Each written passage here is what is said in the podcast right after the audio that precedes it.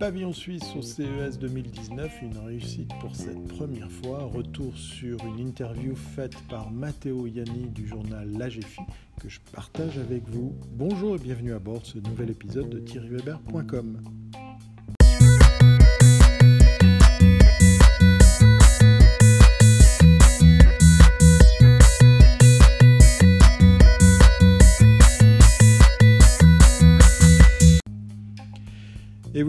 vu, euh, ah, puis voilà, j'oublie de te tutoyer, tu as dû le voir, tu as dû l'entendre, j'ai passé une semaine à Las Vegas au CES, le Consumer Electronic Show. Je t'ai cassé les pieds, je t'ai cassé les oreilles avec ça, on en a parlé sur pas mal de supports, à plusieurs reprises. Eh bien voilà, on continue sur cette bonne lancée puisque le mois de mars connaîtra même une conférence qui lui sera dédiée dans le cadre de Swiss Marketing Vaud, le plus gros club de Suisse de marketing. Et eh bien voilà, j'aurai l'occasion de co-animer une conférence, une table ronde on va dire, avec plusieurs acteurs qui étaient présents à cette première du pavillon suisse au, CES. Occasion pour moi de revenir sur les impacts, les résultats et autres euh, retours positifs sur cette euh, première présence de la Suisse sous l'égide d'un pavillon organisé par Présence Suisse et euh, l'AIGE, la Suisse Global Enterprise. Alors voilà, dans cet épisode de thierryweber.com, je partage avec toi cette interview que je te propose également en audio, comme ça tu n'as pas besoin de parcourir mon site sur thierryweber.com.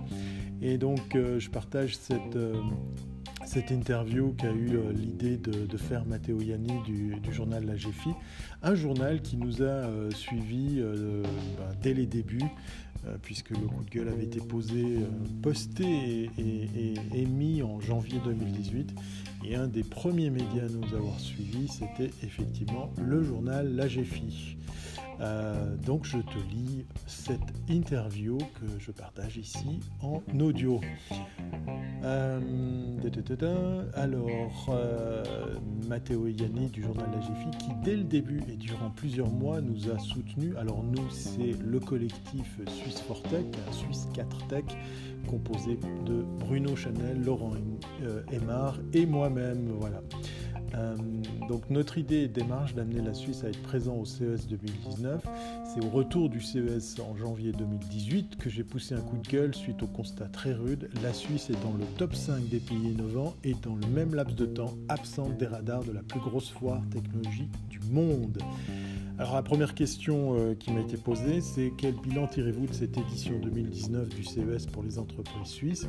Bah, Le bilan pour les entreprises suisses présentes sur ce pavillon est très positif, ne serait-ce que pour la toute première raison, le pavillon suisse existe. L'affirmation de notre présence, que ce soit au travers des startups, des partenaires, de la couverture média, mais aussi de la prise au sérieux de cette opération par le gouvernement helvétique, donne tout simplement raison à cette opération. Discussion faite avec certaines sociétés présentes, il s'avère que dès les premiers jours d'exposition à Las Vegas, elles ont pu rencontrer de futurs partenaires, distributeurs ou clients, chose qui est un peu plus compliquée quand on reste dans notre pays.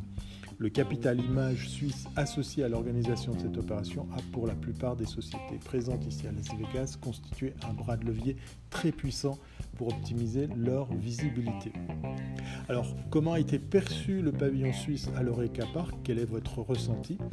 Euh, L'arrivée du pavillon suisse n'est pas passée inaperçue, à l'image de l'interview de Gary Shapiro qui répondait au micro de Engadget quand on lui pose la question de la crainte de voir baisser l'affluence à ce salon important. Il répond entre autres non, la fréquentation est en augmentation et même les Suisses sont maintenant présents cette année avec un pavillon. La Suisse, qui affirme sa position dans le top 5 des pays innovants en venant ici à Las Vegas, marque une nouvelle ère et confirme son intention de sortir du bois. Enfin, la Suisse n'a plus à rougir de ses compétences et de son savoir-faire. J'ai eu l'occasion de rencontrer et d'accompagner monsieur l'ambassadeur de Suisse à Washington, Martin Dainden, plusieurs personnes du SECO, mais aussi des entrepreneurs, des investisseurs des professionnels qui ont tous reconnu l'utilité évidente d'un tel rendez-vous et d'une telle présence.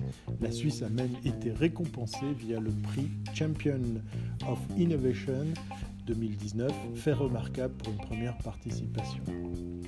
Quelle technologie vous a le plus impressionné?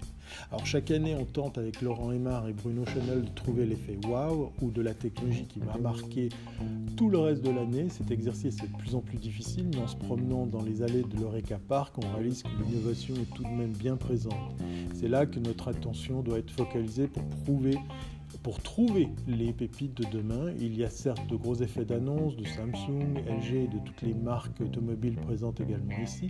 Aucune technologie évidente ne sort du lot cette année, c'est une édition relativement calme, entre guillemets, mais importante. Et si je devais tout de même choisir, je parlerais des Suisses de Witcher.io et leur décapsuleur intelligent connecté, un produit simple et très efficace qui va faire parler de lui ces prochains mois. J'attends avec impatience l'arrivée également sur le marché des, automobiles électriques Byton, un constructeur automobile chinois qui, à mon avis, va, qui va, à mon avis, contribuer à faire de l'ombre à Tesla. Mais ça, ça engage que moi. Quelles ont été les forces euh, des startups suisses par rapport à leurs concurrents internationaux? Eh bien, La force de la Suisse est implicitement et directement liée à notre pays et à son image. Le sérieux, la fiabilité, mais surtout la qualité sont, je pense, les thèmes qui viennent en tête à tout visiteur qui découvre notre pavillon. Le choix de Nicolas Bidot de décorer en noir ce pavillon a contribué à marquer les esprits. L'autre force de nos startups cette année, et là je sais que je me répète, c'est qu'elles étaient là. Au travers de notre collectif Suisse Fortech, nous avions repéré sept sociétés l'année passée. En janvier de cette année, ce sont plus d'une trentaine qui ont fait également le déplacement. Et comme le pavillon suisse intègre une scène de pitch qui se transforme en volière à drone, tout cela a contribué à booster l'affluence sur le site et donc les opportunités pour les startups. Cet outil qu'est le pavillon suisse doit en effet s'améliorer. Les aspects marketing et visuels font partie des points d'amélioration. Dès le début de ce projet, ce sont des points sur lesquels j'ai tenté d'insister sur leur importance. En effet, un visiteur doit en 3 secondes comprendre ce que vous faites et qui vous êtes. C'est une réalité et sur ce point, nous avons encore beaucoup à faire pour nous améliorer.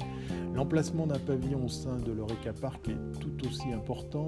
C'est probablement quelque chose qu'il faudra examiner pour les prochaines éditions. Et au-delà de l'aspect du pavillon, il y a tout le travail de préparation, de coaching aux startups qu'il faudrait passer en vue.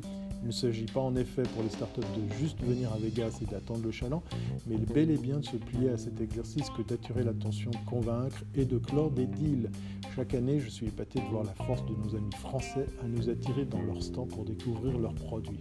Et ça marche. Le Park est réellement une place de marché sur laquelle la Suisse a encore beaucoup à faire. Côté point d'amélioration, il nous faudra être plus clair et mieux organisé pour identifier et sélectionner les startups éligibles à participer à cette opération d'envergure. Il y a eu beaucoup d'intervenants. Peut-être est-ce dû par le fait qu'il fallait beaucoup de partenaires pour donner vie à cette opération? Et comme j'aime à le dire dans mon métier, le syndrome des 15 réalisateurs qui désirent tous décider n'est pas toujours très productif, voire même dangereux. Il faut également beaucoup insister sur un aspect très important, les prix distribués par le CES. Euh, dès le début de l'année, chaque startup a l'opportunité de défendre son projet, sa technologie, en se mesurant euh, au reste du monde via les CES Awards, un label qui sert autant à obtenir une reconnaissance dans le marché que de booster efficacement sa campagne, de crowdfunding. Aucune de nos startups a participé à ce prix cette année, c'est clairement un point à améliorer rapidement. Et la dernière question pour conclure cette interview, à quoi doit-on s'attendre pour la prochaine édition pour le pavillon suisse? Y aura-t-il plus d'entreprises? Avant de répondre, Bruno Laurent et moi-même devons remercier sincèrement votre journal. Là, je, remercie l'AGFI. L'écho que vous avez donné à notre coup de gueule en janvier 2018 dernier a été très bénéfique pour la scène Startup Suisse. Avec les différents relais qui ont suivi, nous sommes très heureux de voir la prise au sérieux de la question d'un pavillon suisse au CES. Le travail de la SGE et de présence suisse peuvent l'attester. Et pour vous répondre pour ce qui est, pour ce qui est sûr et déjà confirmé, il y aura à nouveau un pavillon suisse au CES 2020. Il sera probablement plus grand pour accueillir plus de sociétés désireuses de faire des affaires avec le reste du monde. Voilà, c'était l'interview que j'ai donnée au journal La GFI. Euh, je te remercie par avance de venir euh, commenter, partager, mais aussi, pourquoi pas, euh, mettre des petites étoiles sur iTunes. On continue avec le podcast audio, même s'il y aura aussi de la vidéo. Et le rendez-vous est pris, comme par habitude, sur thierryweber.com pour me trouver sur les différents réseaux. Allez, à très bientôt si ce n'est pas avant.